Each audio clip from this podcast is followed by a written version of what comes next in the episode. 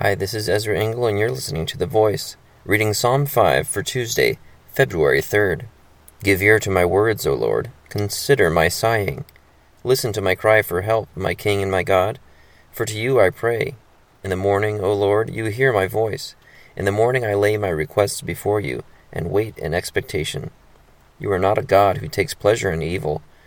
With you the wicked cannot dwell. The arrogant cannot stand in your presence. You hate all who do wrong. You destroy those who tell lies, bloodthirsty and deceitful men, the Lord abhors. But I, by your great mercy, will come into your house. In reverence will I bow down toward your holy temple. Lead me, O Lord, in your righteousness, because of my enemies. Make straight your way before me. Not a word from their mouth can be trusted. Their heart is filled with destruction. Their throat is an open grave. With their tongue they speak deceit. Declare them guilty, O God.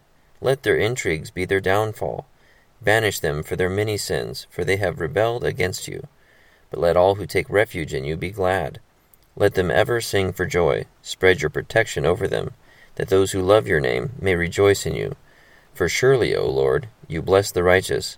You surround them with your favor as with a shield. Psalm chapter five.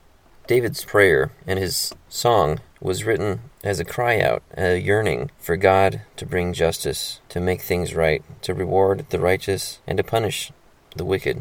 And I have to say that there have been times when I've felt that way as well, especially uh, when I feel like I am suffering, and those who ignore God are um, happy. Sometimes that can uh, mess with your attitude, but nonetheless, God's final justice is yet to come.